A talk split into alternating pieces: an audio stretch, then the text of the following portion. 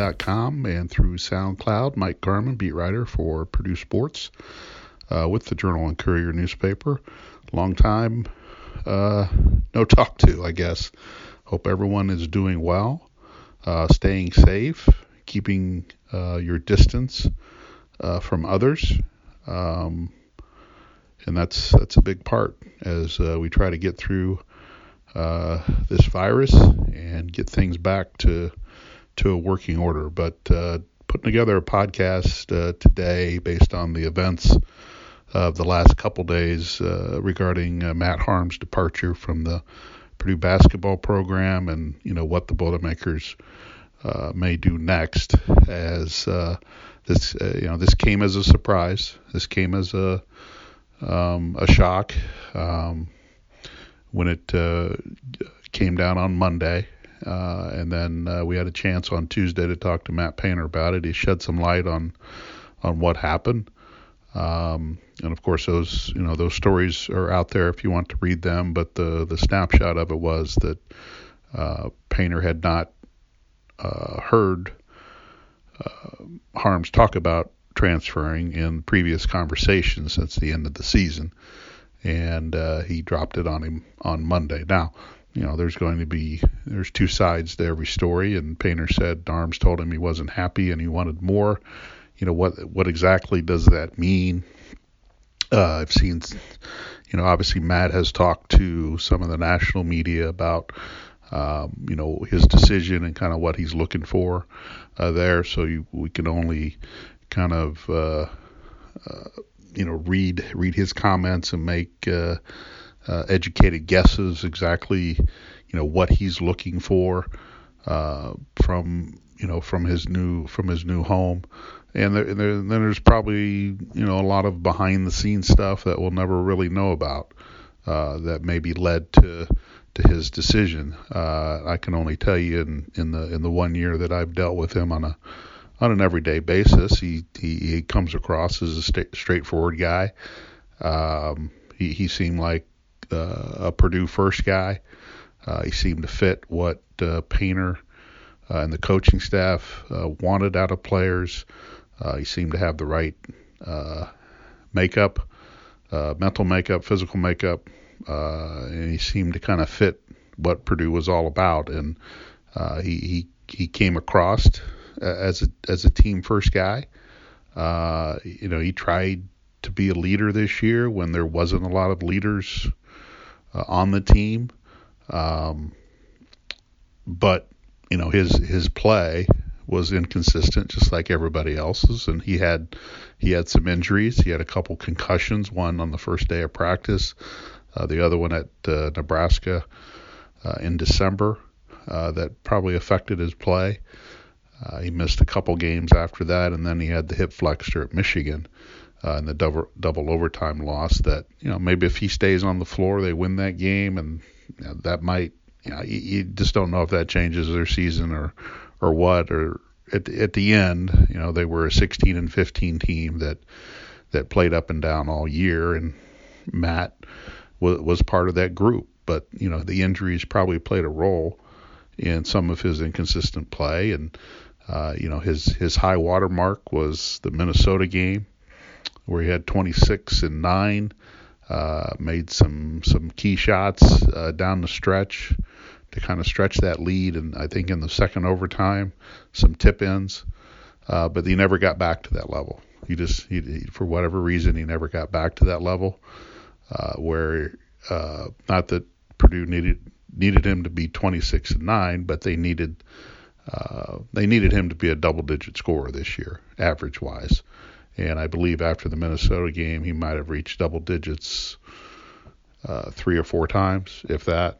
Um, so, uh, you know, what what is he looking for in a new school? Again, it, looks like, you know, going back to this year though, it it, it appeared that um, he, he was going up against some of the uh, the better uh, post players in the country, uh, and especially in the Big Ten on a nightly basis. I, I don't view Matt Haarms as a, a, a true center. Now he has the size for a center, but I just don't think he has the um, the physical presence uh, for a center. And you remember, he's he's from uh, the Netherlands. Uh, he's a European type of player, uh, where I think they like playing in space a whole lot more. Um, and then you know, cutting to the basket and getting the ball. Uh, you know, Purdue's guards this year were not great at passing. Um, so I mean, I, he probably had some frustration uh, over that. Uh, but he doesn't he, he, doesn't seem like a back to the basket type of true center that you would you think of uh, in college basketball. Um, he, he seems to be a little bit more comfortable uh, out on the perimeter. Not that he's going to go out there and shoot threes all, all the time, but he can, and he's he's he's demonstrated that he can hit that shot uh, throughout his career at Purdue, and came up you know has come up with some big threes uh, during his time uh, here. Uh, but you know, maybe he's looking for a program that will um, maybe allow him to do more of that or put him in a position to do more of that. And, you know, and, one thing that I wrote the other day was, you know, Purdue played a different style this year than they did last year, all based on their personnel. You know, when they went to the Elite Eight, you have Carson Edwards, you have Ryan Cline. They're spreading the floor. Uh, there's a lot more uh, opportunities out there for other players uh, without getting bogged down in the paint uh, because you have to guard Edwards on the perimeter and you have to guard Cline out on the perimeter. You know, I think that opened up a lot of things for everybody. Uh, you know, a couple years ago. This year they didn't have that. You know, you didn't have to. You, know, you had to guard Stefanovic out on the on the on the three point line. Uh, but when when teams took him away, Illinois, for example, you know, Purdue was kind of lost, and they didn't, you know, they didn't have that guy that could stretch stretch the floor on a consistent basis. Um, and that forced um, Purdue to pr- try to play more inside out, and that's something Painter wanted to do from the very beginning this year was be an inside out team uh, because you had Haarms and you had Trevion Williams, and those those were two guys that you could you could potentially play through and you know, Trevion is such a, a good passer out of the post that if you double him, he's going to find the op- the open player, and he did that several times this year. Um, but for for a variety of reasons, uh, you know, Purdue could never really um, be a consistent offensive team. Yes, they put 100 and some odd points up against Iowa, but you score 37 at Illinois. Uh, you you know you score you know you know 70 some points, you know, Michigan State, but uh, you know, you, you could only get um, into into the 50s at Ohio State. So, you know, they were they were inconsistent inconsistent in that area, but they they played differently this year because of their personnel. But just because they played the way they played this year doesn't mean they're going to play the same way next year. You've got a lot more options uh, available to you. You've you've got a lot of players now with uh, a full year of experience that they should be better for, and you're bringing in, you know, in essence, five new players because you have the two redshirt guys, Mason Gillis and Brandon Newman, along with the three freshmen. Uh, that you know it's going to force you to play a different style. And you know maybe Purdue can get out and do some more things in transition. So, you know, if Matt Haarms thought that the same style was going to be played next year that was this year. I don't I, I don't think that's a, a correct uh, correct statement. Yeah, uh, yes, uh, Trevion Williams is going to be the centerpiece of the offense, but you know Purdue should be better in in virtually every spot uh, next season, just based on you know all the things I said. Now, is that the reason Matt Haarms left? You know, I, I don't know. You know, again, we're just we're just kind of reading you know, reading, trying to read things into it and trying to figure out why. And that's, you know, it's gonna it's gonna bother people why he left. It's gonna be puzzling why he, he would leave uh, this program uh, at this time.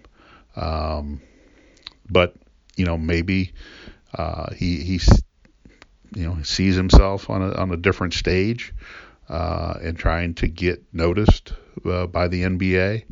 Um, because you know he had a you know as you remember he had a chance to to to play pro ball um, and not even come to Purdue. And he was it was basic, and I think it was basically pro ball or Purdue uh, at the time, and he elected to come to Purdue to get the college experience.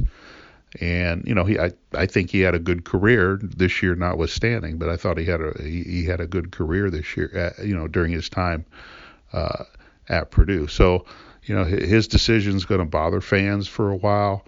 Uh, but you know, this is this is the world that that you live in. This is the world of college athletics at, at this time, and um, you know, and once the NCAA passes the rule that allows, you know, Haarms doesn't apply to this because he's he's going to graduate and he'll he'll have a uh, he'll be able to grad transfer, but it, it it may eliminate grad transfers down the line because uh, once the NCAA uh, decides to put the new transfer rules in place as far as giving everybody a one-time transfer, um, uh, you know, without having to sit out a year, you know, that's kind of going to change the landscape a little bit uh, as well.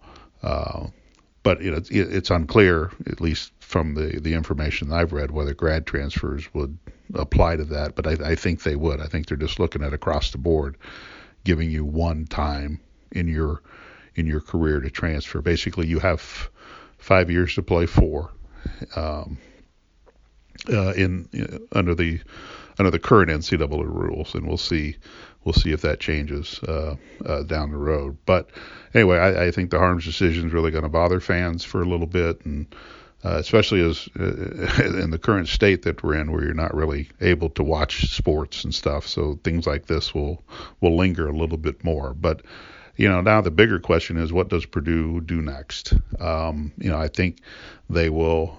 Um, you know, Matt Painter said it on Tuesday that you know they'll they'll look at the transfer market, they'll see what's out there, um, they'll see what kind of fit they can find uh, for Purdue, and you know we're in a you know all coaches and players, and Haarms is in this position as well, but. Uh, they're all in a in a in a situation where you can't go visit anywhere. Uh, you know, Matt Haarms, um, you know, could ease. I mean, th- this is a scenario that could play out for Madden, could play out for um, anybody that Purdue would be looking at.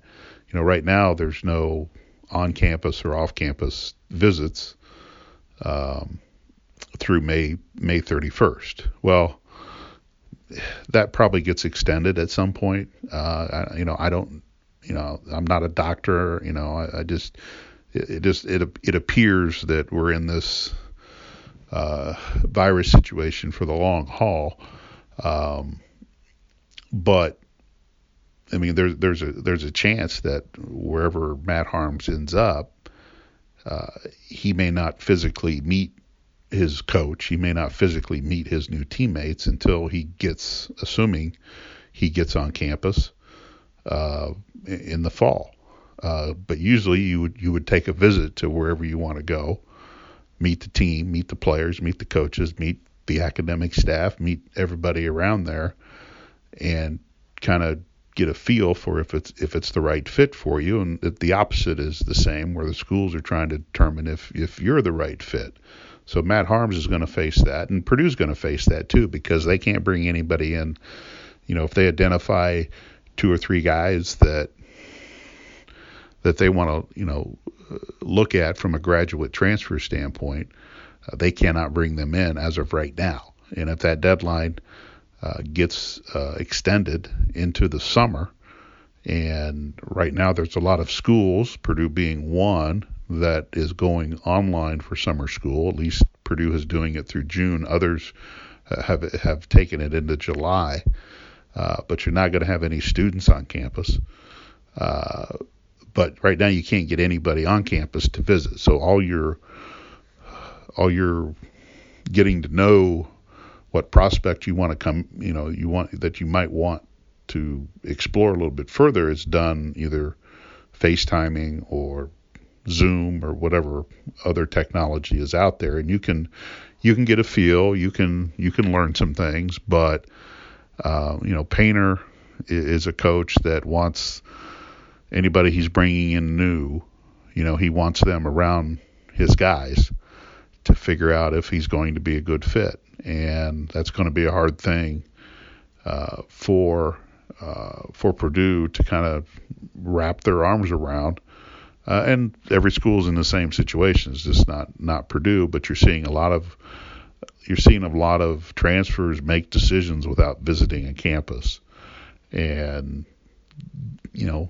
getting to to interact with the te- the teams that's there. Yeah, you can you can text, you can FaceTime, you can do all that stuff, but there's nothing like face to face conversations that that take place. So that's an obstacle for Purdue if they want to pursue uh, a grad transfer, and it would be a grad transfer. I, I don't think Purdue's looking at trying to find a player that has uh, uh, more than one year of eligibility left. Uh, this is a plug plug and play type of guy, and because they've got a, you know, they're saving the, you know, there there's there's there's limited scholarships available for 2021. They've one's already been filled. Uh, they have technically one more left, uh, but they've also, you know, I think the idea of potentially oversigning and adding a third member to that 2021 class uh, is a real uh, possibility because the, the class is pretty loaded, at least what Purdue is looking at. Uh, and uh, you, I think in the long term, you'd rather have one of those players as opposed to somebody that would have maybe two years of eligibility uh, to help you. And the the other obstacle I think Purdue is going to going to face is it's well known that Trevion Williams is your starting center next year. Uh, so you're you're be bringing in a grad transfer in more of a backup role. Now, can the can the grad transfer that you would identify also play potentially the the, the four spot?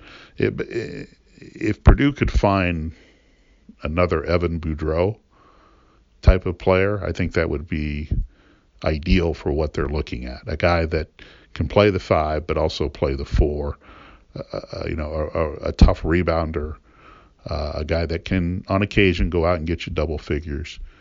Um, and I, you know, I think that would be uh, kind of the the template that I think Purdue would be looking at uh, to try to get. And I, I, as we sit here today, I can't tell you if those guys are out there or not. I mean, there's a lot of people in the transfer portal for basketball. Um, I think I, I think I saw a number the other day about over 600 players are in the transfer portal. portal but you know, Purdue's you know really narrow in in what they're looking for. They're looking for a big guy, and you know, most graduate transfers go someplace to get more playing time. But you know, in this case, I think you know it's going to be a um, not a hard sell, but it's going to be a different sell say, listen, we we need you to come in and and play behind uh, Trevion Williams, who needs to play more minutes, and he also needs to up his production, and he knows that, and he said that, and everybody around the program understands that. So you you, know you're you're looking for a guy, you know, if Trevion can can somehow give you 25 effective minutes on the floor, then you're looking for a guy to give you 15, you know, in the 10 to 15 range, depending on who else uh, could could work into that rotation? Does uh, uh, you know uh, Dowuona now? I mean, right now, as of today, he, he's going to he's going to have to play a bigger role next year, especially if Purdue doesn't get anybody uh, to come in from the outside. And then you have Zach Edey, uh, the seven-three Canadian, who I think Purdue wants to redshirt uh, that first year, but may not have the opportunity to do that, and he may be he may be ready to go. He may be a guy that that can give you uh, some minutes there at the at the five, but they're going to need, you know, probably multiple guys uh, there, you know, similar to this year where you had Haarms coming off, you know, uh, as we got deeper in the season, Haarms coming off the bench uh, and, giving minutes, and then you had uh, Boudreau who could play the five. So, uh, you know, I think Purdue's probably looking at the same thing next year. But as of right now, you know, at least when you had Haarms and Williams, when Williams came out of the game and Haarms came in, that you didn't have that big of you, you were not. It was not designed to have that big of a drop off. But if Purdue doesn't add anybody right now, then I think you've got a big drop off from your starting center to whoever comes in and and tries to play play those minutes. Now you know you can mix and match lineup, you can do a bunch of juggling and and all that kind of stuff, but um, you know Purdue, you know, you know Purdue's going to look to fill the void. Uh, and, and again, you know, there's some there's some players from Power Five programs that are out there. There's there's some players that, um, you know, just initially looking at the list that's out there, you got you got I think you got a player from Loyola Marymount, you got a player from St. Mary's, so you've got, um, you know, some players from those programs that are that are centers, you know, a couple seven footers uh, that are out there, and um, you know, as I said before, our, our are players like that or players coming from Power Five programs going to be, you know, willing to play, you know, a, a different, a secondary kind of role. You know, maybe they were playing in a secondary kind of role at their current school and they want to get out of that. Um, so it, it'll be interesting to see. I mean, I think Purdue's history with big guys helps. You know, Painter's reputation with developing big guys. This is not a developing situation, but the way that he coaches big guys, the way that the assistants manage uh, uh, big guys, I think plays in their favor. And when and when you start looking at the team, you know, I think with harm, you know, obviously with Haarms on the on the in the program, um, you know, I think you were looking at a at a team that was quickly going to get right back into the Big Ten race. Um, you know, this year, you know, they finished, uh, you know, 10th. Um, and, you know, I think based on what they have coming back, uh, and assuming that everybody that is coming back puts in the time in the off season uh, to to get better, then what in what what you have coming in, and I, you know, I think you know, Painter talked about a little bit today about you know maybe you know, red redshirting Gillis and Newman hurt this team a little bit more than what he thought. Uh, but you know, I don't I don't know from just from my standpoint. Um, you know, I don't know how many more wins that uh, Newman and Gillis give you would would have given this team this year. I, I don't know. I just don't know if they would have been that kind of impact players. Now, they would have practiced differently, knowing they were going to play, and they would have had a different approach. But you know, I think you know in the long run, you know, I think this is going to work out. But you know, Painter talked about that on Tuesday, just on maybe he didn't do this year's team the greatest service by redshirting those guys, but I also think he had confidence in what he had coming back, and no one expected Aaron Wheeler to not be able to hit shots. Um, and there were some other guys that just did not um, progressed to the point where they could have consistently uh, helped the team. But that's, I think you all know that that's been that's been hashed and rehashed several times. But you know, when you look at next year's club, you know, I think it's a it's a team. excuse me. I think I think it's a team that even without Haarms right now, uh, you know, is a team that can crawl back up into the the middle of the league maybe get in the upper half. Uh, and, and it, it, depends if that you know if Purdue can get a, a, a, solid backup center or a backup you know post forward type of player, then um, you you could you know I can see them easily you know moving moving closer to the top of the league. And you know and that's with putting a little bit putting some higher expectations on the incoming freshman with Jaden Ivey and Ethan Morton. Uh, Painter called Morton probably the best passer that he's ever recruited. You know, and that's no disrespect to Dakota Mathias. Uh, and you know, and Jaden Ivey kind of gives you uh, an element that you didn't have this year, where the ability to to break down a defense off the dribble. But again, these guys are freshmen. It's going to take them time to to learn what to do, and ultimately how they perform on the defensive end as Painter has proven over over time, will dictate how, how much they play. But I, you know, I think next year's team, uh, assuming that there is a college basketball season, uh, can really get back uh, into a contending level uh, in the Big Ten. They definitely would have done it with Haarms Uh, you know, now you just you, you kind of have to wait and see how far of a jump that they can get back into. Um, and there's going to be a lot of factors that that play into that. Well, we appreciate you you stopping by for this edition of the the Boilers Extra podcast. Uh, again, stay safe. Uh, keep uh, keep distance between people. Support your your local eateries as far as carryout is concerned.